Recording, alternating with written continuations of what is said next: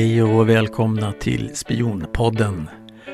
Idag fortsätter vi serien Fallet med den svenske underrättelseofficeren Mikael Rawlinsons sorgliga öde och mystiska död. Jag vill passa på att eh, berätta för er att jag och Rawlinson vi gjorde värnplikten samtidigt på Kustjägarskolan. Så eh, när jag då läste Nils Resare och Hugo Lemoniers artikel om Rawlinson och hela den här härvan inom EU och EU-lex i Svenska Dagbladet så fanns det ju ingen tvekan för mig. Detta måste Spionpodden verkligen djupdyka i. Därför gästas vi idag av Rawlinsons kollega och inte minst vän, yrkesofficeren, den, den pensionerade yrkesofficeren Christer Karlsson.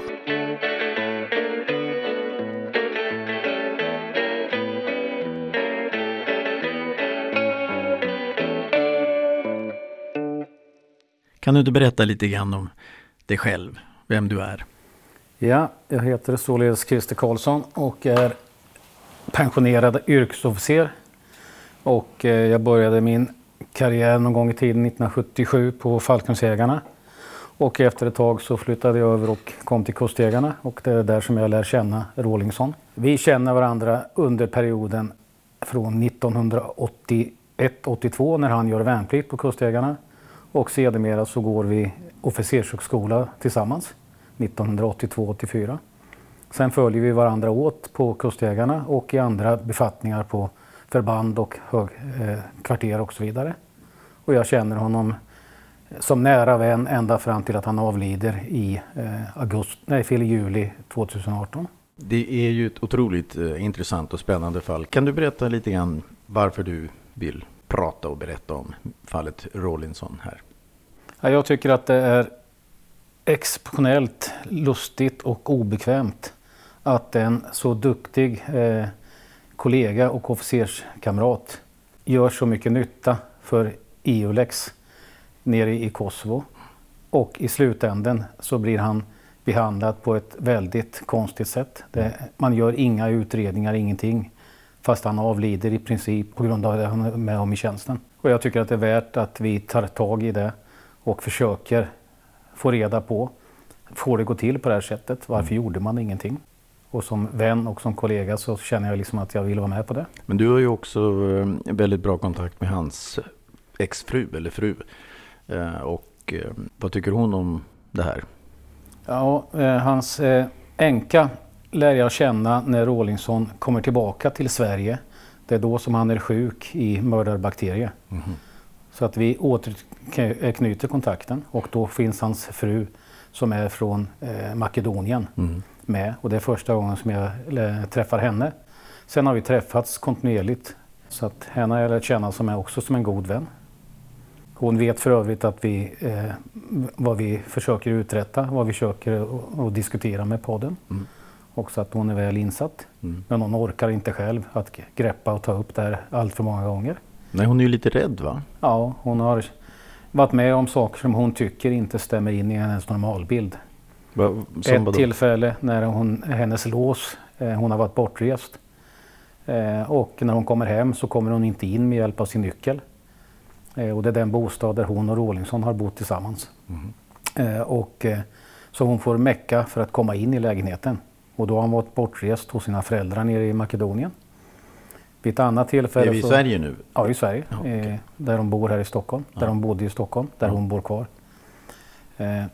Och det är ganska tätt inpå efter att eh, Rawling har avlidit. Mm. Sen vid ett annat tillfälle så upplever hon att han blir fotograferad på en tunnelbanestation på ett sätt som är uppenbart att det är hon som är föremålet för fotograferingen. Så i första hand försöker hon bearbeta sorgen. Eh, det du kommer berätta idag det, det är ju eh, ja, vad ska man säga, det är ju din, din bild och, och kanske ganska, i ganska stor utsträckning hennes bild också. Ja, så är det. Ja. Kan du inte berätta lite, vem, vem, vem var Micke Rawlinson? Han gör sin värnplikt som attackdykare vid Kustjägarna. Det är ett litet fåtal eh, väl utvalda. Eh, sen så sysslar han mer och mer med underrättelsetjänst. Så han blir ju yrkesmilitär? Ja, just det. Okay. Så att, eh, han eh, går som sagt var officershögskola 1982-84. och är eh, överstelöjtnant i slutändan. När han, eh, det är hans sista och högsta militära grad. Han sysslar mer och mer med underrättelsetjänst och eh, då mer och mer utomlands. Så att Kosovo och eh, forna Jugoslavienområdet det kommer han till första gången någonstans runt sekelskiftet. Mm. Eh, runt 2000-talets början. Och sen så får han mer och mer befattningar och, och är, blir mer eller mindre kvar där nere. Så han är riktig Kosovo eh, före detta Jugoslavienområde-expert. Ja, men han har fortfarande, Mikael har fortfarande kvar sin anställning som på, hos... Då är han grundanställd i Försvarsmakten ja. men utlånad till okay. FB, eh, Folke Berna eh, mm. akademin mm. i det läget. FBA. Ja. Mm. Eh, och någon gång runt 2014 på våren då blir han uppkallad av, eh, av eh, Head of Mission för EULEX ja. som är en tysk vid det tillfället som heter Bouchard. Bouchard. Och då har Bouchard fått veta att det genom eh, en kvinna, Maria eh, Beimie, mm. eh, engelska. Åkla också åklagare? Åklagare. Ja. Hon har jobbat också sedan eh, EU-lex gick igång. Mm. Så hon är jättevan vid förhållandena i Kosovo. Mm. Hon eh, har avslöjat och upptäckt att det är storskalig korruption och eh, muter i EULEX. Och det innebär att Head of Mission för EULEX kallar till sig Rawlinson mm. och säger att jag vill att ni sätter igång en, eh, en undersökning, en utredning. Mm. Och man skapar då någonting som blir kallat för Ghost Team. Där ingår till exempel eh, Mats eh, Mattsson, den svenske, svenska, åklagaren. svenska åklagaren som också har en befattning i EULEX. Mm. Eh, så det här lilla teamet, de går igång och ganska snabbt så kan de konstatera yes, det är precis som eh, Maria eh, Bimi har sagt. Sedan på hösten 2014 då blir hon anklagad för att ha begått oegentligheter. Hon har läckt eh, hemlig information sägs det. Så att hon blir sparkad av EULEX-organisationen i oktober-november 2014. Så hon är den som startar korruptions och mutmisstankarna, för det vidare till Head of Mission och hon blir också eliminerad vartefter. Mm. Så EU vill inte tro att det här har förekommit eller annars så vill de tysta ner det. Vad, vad var det för, för eh, någonting hon, hon berättade då? om? Det är framförallt ett fall där två stycken eh, kriminella som har varit med om mord och avrättningar eh, köper sig fria från långa straff. Och summan som man betalar är eh, 10 000 euro per presumtivt år som man ska dömas till. Mm. Så har jag ett tioårsstraff framför mig så lägger jag upp 100 000 euro och så är jag fri. Och, och det visar sig att de här två som är kriminella, de köper sig fria från sina morddomar. Är det den här Florit? Ja, Florit. Mm. Och Florit går ju i taket eh, när han får, vet, får höra att han är misstänkt för korruption. Mm. Men han har ju blivit följd av eh, människor så att där finns det ju både eh, bevis i form av eh, människor som har sett honom ta, eh, ha kontakt med kriminella mm. och det finns inspelningar på telefon, avlyssningar. Men ändå så blir det här nedtystat. Istället så är vi framme på våren 2015 och då blir Rawlinson och hans Ghost Team tagna ur tjänst. Så att anklagelserna mot Rawlinson är att han har bedrivit eh, kränkande informationsinhämtning och att han har eh, samlat information om EU-lex personal och kosovoalbanska politiker. Så han blir tagen ur tjänst. Han sätts i husarrest i Pristina där Eulex har sin, eh, eh, sitt eh, kontor och sin bas. Och sen sitter han i husarrest under en ja, en eller ett par månader. Eh, men vem är det som eh, fattar de här besluten? Eh, då är det en ny Head of Mission för mm. EULEX. Så att Bouchard har ju blivit Tysken. Obekväm, han har blivit obekväm, tysken. Aha. Och efter honom så kommer en italienare som heter Gabriel Mucci. Och det är han som sen som anklagar Rawlinson för oegentligheter, kränkande informationsinhämtning med mera. Och det är han som ser till att Rawlinson hamnar i eh, husarrest i Pristina. Så att det blir mer och mer italienare inblandade i det här.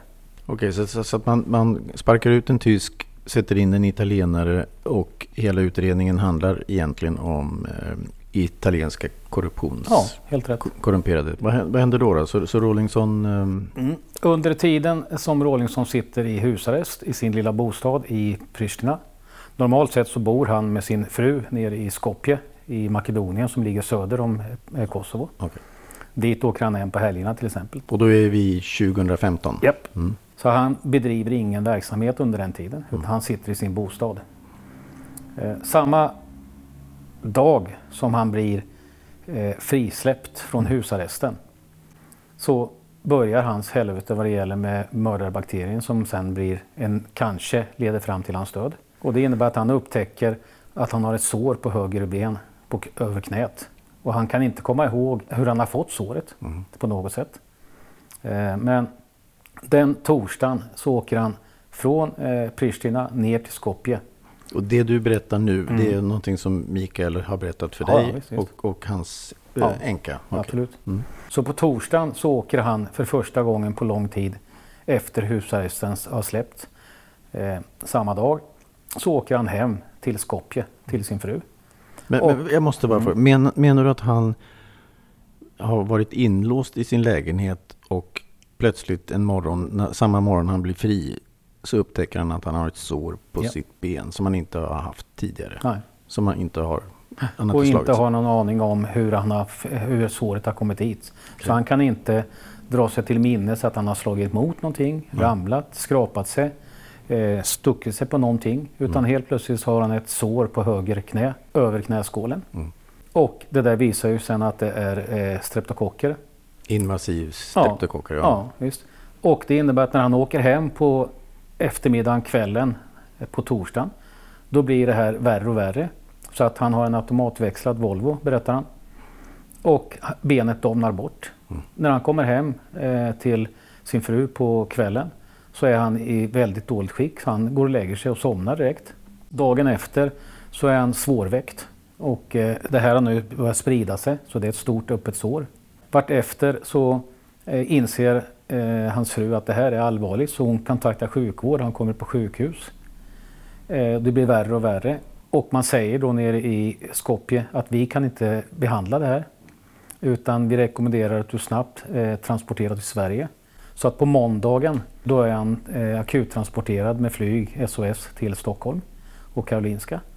Och då säger man att eh, eh, vi gör allt vad vi kan nu för att vi, han ska överleva.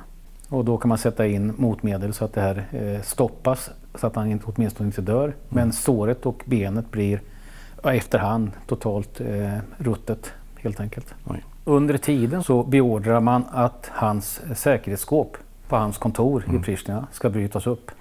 Så att en italiensk åklagare och två stycken eh, kosovo-albanska eh, verkstadsarbetare eh, tar sig in på hans kontor mm. eh, och därefter sågar eller bränner upp skåpet. Och allting som finns i skåpet är bortfört. Och det innebär att då har man ju röjt Rawlinsons alla källor. Mm.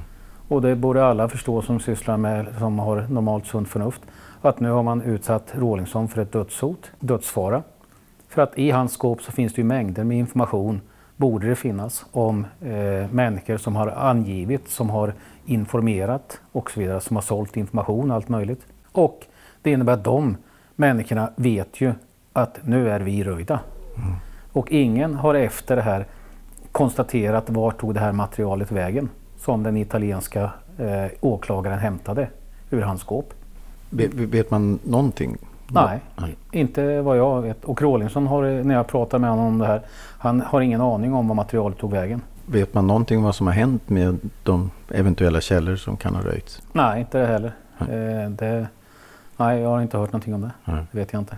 Och eh, jag träffar honom ytterligare ett år senare. För att under det här året från 2015 till 2016 då är det ingen av oss militärkamrater och officerskamrater som har kontakt med honom. Vi undrar var finns han? Mm. Och av en händelse så får jag tag på honom och inser att oj, han har varit i Sverige i ett år för han har legat på sjukhus huvuddelen. Så att på våren 16 återknyter jag kontakt med honom och det är då som han berättar om hela den här historien för mig. Och sen har vi pratat det ett antal gånger fram tills att han avlider i juli 2018.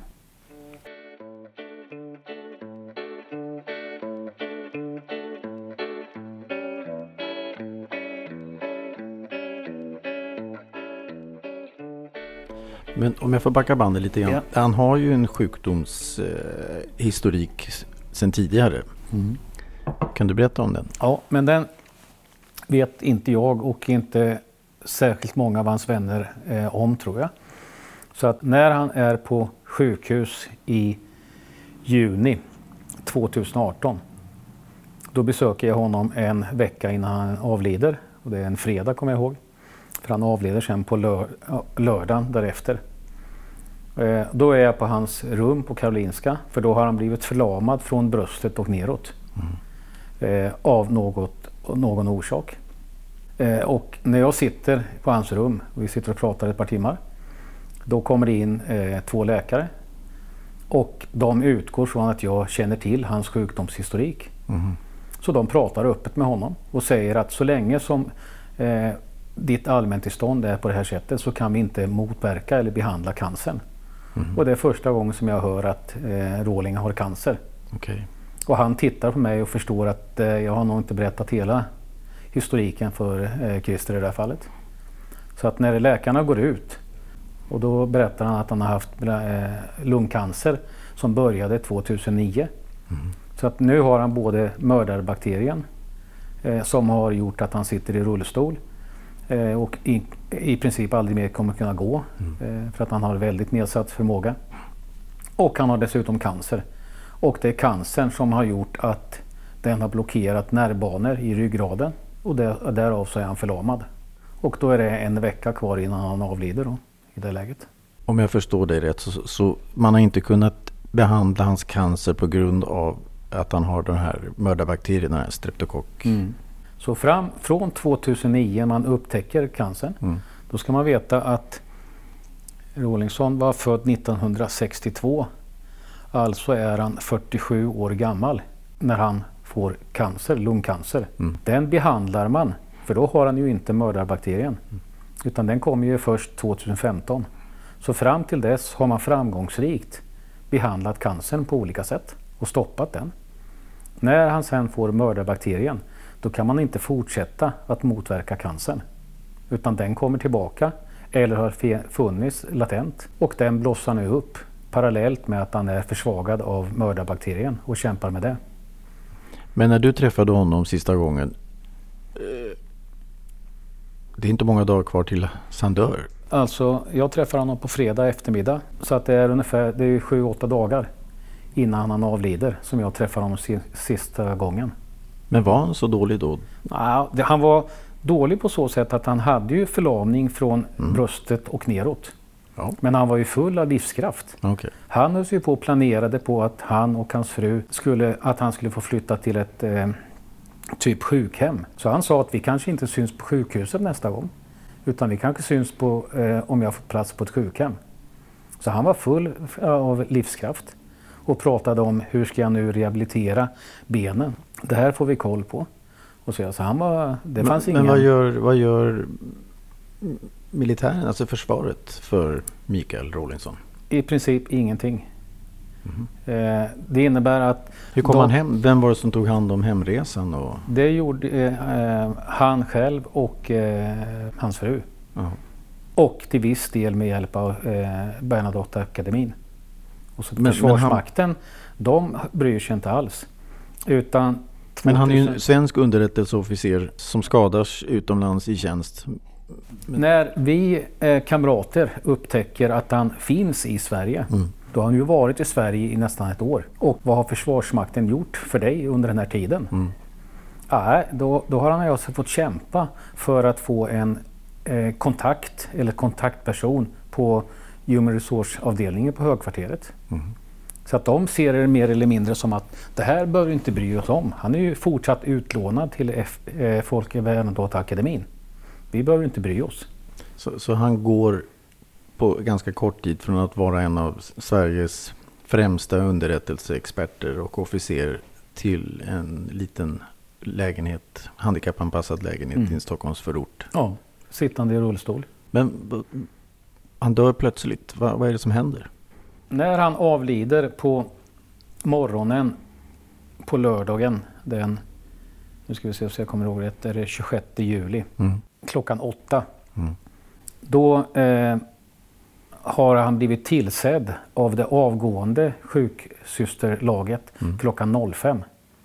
Klockan 8, tre timmar senare, då, under de tre timmarna har ingen varit inne på hans rum. Utan klockan åtta så kommer en läkare, och hör och häpna, den läkaren är alltså italiensk läkare. Så att under hans sista åtta månader, när han då står under läkarvård och sjukvård på Karolinska, han är ju i bostaden men han är där ofta på behandling och eh, olika saker. Då är det en italiensk läkare som har huvudansvaret för hans vård. Och så vidare. Den läkaren upptäcker att han är avliden klockan åtta på lördag morgonen. Och, eh, han, mm. vänta, jag, måste, ja. jag blir så konfunderad.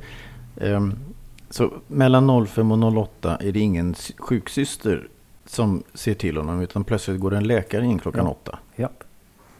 Okej, okay. ja det kanske är en mm. vanlig rond, vad vet jag? Ja, det, mm. det är möjligt. Eh, ja. Den biten har inte jag ja. grävt i. och han skriver sätt. dödsattesten? Ja, efter mycket tvekan. Eh, efter, inte tvekan efter lång tid. Och eh, enligt svensk lag och eh, så vidare så ska man ha en dödsattest upprättad senast två, mån- två veckor efter att en person har avlidit. Och eh, Eh, den dödsattesten har inte jag sett, men däremot har jag fått den återberättad av eh, Rawlinsons änka. Okay. Och den är så diffus så att hon tycker inte att man kan läsa ut vad den egentliga dödsorsaken är. Mm. Så att dödsattesten som hon får tre månader efter Tre månader? Att, tre månader efter att Rawlinson har avlidit. Ja. Den säger att det är cancer, den säger att det är mördarbakterie och den säger att det är blodpropp. Och eh, jag tror det var de tre orsakerna. Men den talar inte om vad det är den egentliga dödsorsaken. Då ska man enligt obduktionslagen, om man är läkare och är tveksam på det, vad dödsorsaken har varit, mm. då ska man begära obduktion. Och det har inte den här italienska läkaren gjort. Mm. Utan numera så är ju kroppen kremerad. Så det finns ju inget bevismaterial kvar om man nu skulle vilja spåra vad den här streptokocken egentligen var. Var, var kan den komma ifrån? Mm. För tydligen är det så att streptokockstammarna eh, kan spåras till till exempel ett världsdel eller ett land mm. för att de har olika eh, ursprung. Och det där finns tydligen eh, möjligheter. Men den möjligheten finns ju inte längre. Men, men här har vi en...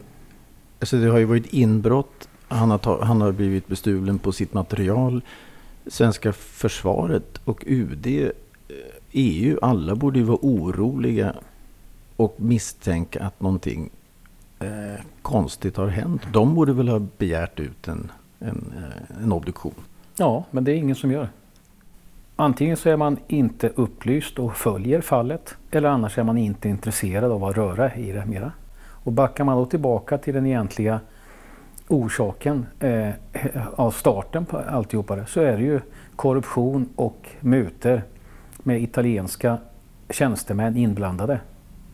Och efterhand som folk blir obekväma så blir de flyttade från sina befattningar. Men ingen bryr sig från svensk myndighet eller från EU-myndighet. Det är ju inte långsökt att eh, säga att vi eliminerar eller flyttar på de som är såna, de som har upptäckt och som har spårning i det här, i det här fallet. Det, det känns ju som att det, det, skulle kunna vara en möjlighet i det här läget. Den enda EU-tjänsteman som bryr sig egentligen, det är ju, heter han, Lars Adaktusson. Mm. Som då sitter som eh, svensk EU-parlamentariker. Han åker ju till Kosovo och träffar eh, Rawlinson i mm. Pristina. Okay. Men därefter så är det ingen som har brytt sig på något sätt. Ja, jag vet inte riktigt vad jag ska... Vad jag ska men, men, det, det, är någonting som gnager i mitt huvud. Alltså, mm. Rollinson hade ju hittat bevis för att om vi nu pratar om pengar och italienska eh, eller maffia överhuvudtaget. Vi pratar mm. om väldigt mycket pengar. Men, men, och i det här så har jag hört någonstans om att, att Rollinson även undersökte och kom på att man på det italienska konsulatet eh, höll på med, eh, med Schengenvisum. Ja, det stämmer. Jo, så här berättar Rawlinson för mig att under året 2014 som ett exempel mm. så utfärdas det 14 000 Schengenvisum av italienska ambassaden i Kosovo. Mm. Minst 50 procent av dessa är falska, svarta ärenden och svartpriset är runt 3500 euro per visum. Varav 2000 euro hamnar hos ambassadören genom olika konton och transaktioner. Det vill säga, under, det vill säga omkring 14 miljoner euro under endast det året. Så en sidofrukt av Rawlinsons undersökningar är att han utöver korruption och betalning från eh, kriminella som köper sig fria från straff så upptäcker man att det här med Schengenvisum det är en jätteinkomstkälla för den italienska ambassaden i Kosovo. Sidospåret informerar ju han Head of Mission också. Och nu läser jag min, ur mina egna anteckningar för att komma ihåg att siffrorna var rätt där. För ja. de här pratade jag och Rawlinson om. Ja. Och, och vem, vem, vem var det då, Head of Mission? Var det Head film? of Mission vid den här tidpunkten när Rawlinson rapporterar. Mm. Det är ju Bouchard först okay. och sen så är det Mucci. Mucci okay. Så det byts ju från tysken till italienaren. Och Mucci han eh, säger att det här ska vi undersöka men istället så motarbetar han sin egen underrättelsechef eh, i det här mm. läget. Och till slut så stänger han av sin underrättelsechef och försöker på så sätt... Eh, Rawlinson alltså? Ja. Mm. Och säga att det här, eh, nu, nu får det räcka med dumheter. Kom inte här och anklaga italienare mera. Utan nu sätter vi dig i husarrest för att du håller på och kränker människor. 14 000 Schengen, Schengenvisum per år. Det låter ju otroligt mycket mm. visum.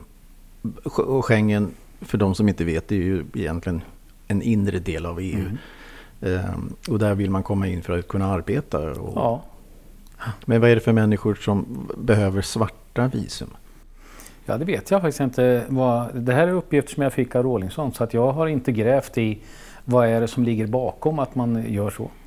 Man vill givetvis komma in i Europa för att kunna arbeta och kunna bo och vara i länder som har bättre välfärdssystem eller, eh, än vad det egna landet har. Så det kan ju vara var som helst ifrån. Andra delar av världen som kommer via Kosovo för att där kan man köpa sig ett visum och på så sätt kliva vidare in i eh, Schengenvärlden.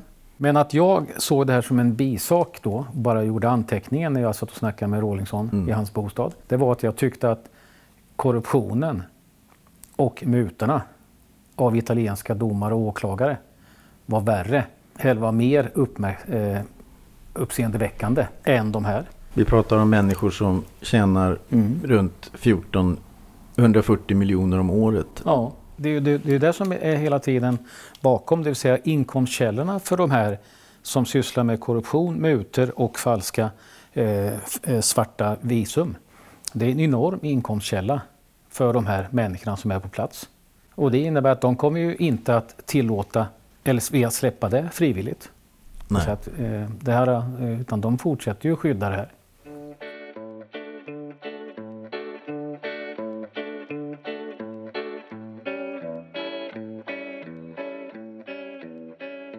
Vad berättade Rawlinson själv om det här mm. med sjukdomen? Och... När vi träffas första gången efter att han har blivit så pass frisk så att han är hemma i bostaden, vi är alltså våren 2016. Då berättar han hela händelseförloppet för mig. Vi sitter i flera timmar i hans kök och han berättar och jag blir mer och mer eh, häpen och förvånad. Va, vad är det du har varit med om egentligen? Mm. För för mig så blir det så uppenbart att någon som har upptäckt någonting, som har undersökt någonting, han blir i slutändan eliminerad. Genom att man till exempel eh, eh, planterar, i det här fallet mördarbakterier på honom. Mm. Så den frågan ställer jag till honom. Ser inte du kopplingen precis som jag ser kopplingen? Känner du inte oro? Men han vill hela tiden negligera det. Okay. Och säga att det, det har inträffat. Eh, han är väldigt, det här ska jag ta tag i sen, det här ska jag skriva en bok om sen vartefter. Mm. Bara jag får komma tillbaka och få börja jobba igen, bara jag blir frisk så att jag kan jobba, mm. Så ska jag ta tag i det. Han, han vill inte diskutera den biten. För mig är det uppenbart att någon har försökt att eliminera det. Du är för värdefull, du är för, du är för upplyst om vad som har pågått. Och du är en källa som ska elimineras. Nej, så kan det inte vara menar han. Det är inte riktigt så. Och så Visst, det är fullt möjligt och vi tar upp jämförande fall med ryssar och sånt som har förekommit genom historien. Mm. Nej, så är det inte tycker han. Men ändå så känns det som att han håller med om att det är fullt möjligt. Mm. Det, hypotesen är inte så långsökt. I alla fall. Men han vill inte hålla med om den. Och han talar också om att jag ligger på information som jag kommer att kunna använda. Så att all den information som fanns i mitt skåp till exempel är inte för evigt förlorad. Utan jag ligger på information som jag kan ta fram när det behövs. Okay. Men det hinner han ju inte för sen så går tiden väldigt fort. Så från våren 2016 till sommaren 2018, två år, så är han in och ut på sjukhus. Han påbörjar rehabilitering, han känner hopp. Eh, jag ska snart få börja jobba igen. Jag får ett skrivbord på högkvarteret någonstans. Mm. Och jag kan åtminstone jobba halvtid. Och jag får färdtjänst fram och tillbaka. Så han tar inte i den här biten mera. Men, och han vill inte att någon annan ska ta i det. Låt det vara för tillfället. Jag vill ju bli frisk. Var är materialet idag då? Som... Det som, är, som fanns i Rawlinsons säkerhetsskåp. Ja, det är borta, det förstår jag. Men, det är men, borta. Men, men, det som finns, som han eventuellt skulle kunna ligga på mm. i form av anteckningar eller dator och sånt. Mm. Det vet vi ju inte var det finns. Jag var tillfrågad eh, precis när han hade avlidit av hans syster att jag skulle kontakta Rawlinsons mamma som på den tiden bodde i Oxelösund. Mm. Hon ville att jag som gammal vän till Rawlinson skulle komma förbi och titta på prylar som, hon, som han hade sedan gammalt. Och hon mm. sa att det rörde sig om kläder, det rörde sig om böcker och jag har det i kartonger. Och eh, jag sa vid tillfälle ska jag komma förbi och hämta det. Var det inte någon dator också? Jo, var, eh, hon sa att det fanns dator där också. Mm. Men det kan ha varit en gammal dator, det vet ju inte jag. Mm, eh, och jag sa att det hinner jag inte nu, men jag ska göra det givetvis. Mm. Och jag träffade hans mamma på begravningen och sa att eh, jag kommer. Men dessförinnan så vart jag uppringd av en eh, kamrat som jag känner sedan tidigare som jobbar på militära underrättelsetjänsten, MUST. Och han mer eller mindre frågade mig varför rotar du i Rawlinsons saker? Och jag sa att då har du nog missförstått, jag rotar inte utan jag har blivit ombedd av hans mamma att komma och titta och värdera vad det är för någonting. Och är det så att det är prylar som ska lämnas in, då erbjuder jag mig att lämna in det på ett militärt förråd. Mm. Är det andra saker som till exempel är intressant för er, då hade jag givetvis kontaktat er. Ja, men du ska inte bry dig om de sakerna. Men hur eh, visste de det? Ja, det vet jag inte hur de visste. Om eh, de, hur det hade kommit fram till dem. Så du pratade med Rawlinsons mamma ja. och kort därefter, är det samma dag? Nej, nej. Det, är, nej, det är inte. Det, det, jag kommer inte ihåg exakt tidsförloppet, okay. men det är i anslutning till varandra. Mm. Om de här sakerna sedermera vart hämtade, för de säger, han säger vi hämtar, du bryr dig inte. Okej. Okay.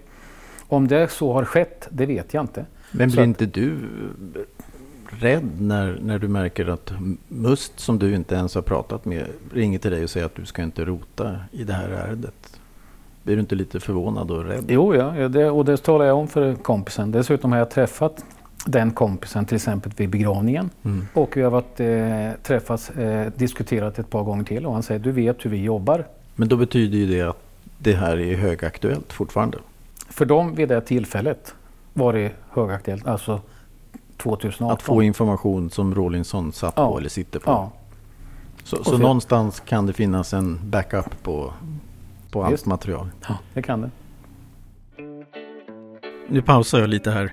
Ehm, sedan förra avsnittet, avsnitt 26 med journalisten Nils Resare, så har en mycket trovärdig och initierad källa gett mig två underrättelserapporter från Eulex som enligt den här källan då är identiska kopior av de dokument som den italienska åklagaren Danilo Ceccarelli tog på uppdrag av Mucci eh, ur Mikael Rawlinsons eh, kassaskåp. Dessa två Sensitive Information Reports om korruption mot den italienska domaren Francesco Florit ligger därför uppe på vår Facebook-sida Spionpodden samt Instagram spion.podden. Eh, eftersom de är hemliga så har jag valt att avidentifiera vissa namn vid publiceringen men eh, jag har rapporterna i sin helhet, bara så att ni vet.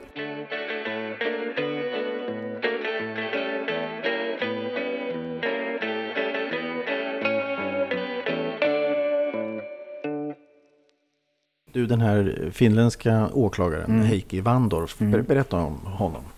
Jo, EU eh, förstår ju att någonting händer nere i Kosovo. Ja. Det är anklagelser om eh, att tjänstemän har eh, begått brott genom eh, korruption och mutor. Mm. Eh, Men EU-lex, är ju EU. Ja, Men nu pratar vi stora EU. ja, EU i Bryssel Okej. eller motsvarande. Ja. De upptäcker att här måste vi göra någonting. Mm. Det, vad är det som händer där nere? Mm. Så de tillsätter en utredare, Okej. finnen Heikki Vandorf. Ja. Och han börjar undersöka eh, vad är det, finns det grund för anklagelserna som eh, har gjort att Rawlinson sitter i husarrest. Mm. Han kommer fram till att så är inte fallet. Han har inte sysslat med någonting som är otillåtet. Alltså säger han att Rawlinson måste ju bli frisläppt. Ja. Lägg ner eh, caset. Det finns inget. Och han börjar ju titta också in i det som Rawlinson och hans Ghost Team har grävt fram. Mm. Finns det fog för det? Ja, det finns fog för det. Aha. Och nu måste vi ju släcka den källan också. Tysta, i det här fallet, finnen. Så han blir fråntagen uppgiften. Så att han ska inte fortsätta med det, den Men vem, vem tar över från honom då? då? Ja, det är ju ingen som tar över. Är det en tillfällighet att ehm, alla som utreder det här får sparken, ersätts med eh, italienare eller så läggs det ner och de som är anklagade är italienare i princip bara och en eh, slovak som faktiskt eh, frias. Eh, eller som man inte hittar någonting på. Jag vet inte, jag jag måste ändå bara ställa frågan. Kan, kan det vara en tillfällighet? Ja, för mig blir det ingen tillfällighet. Det är därför som jag tycker det måste undersökas. Mm. Eh, det måste startas en, någon form av utredning.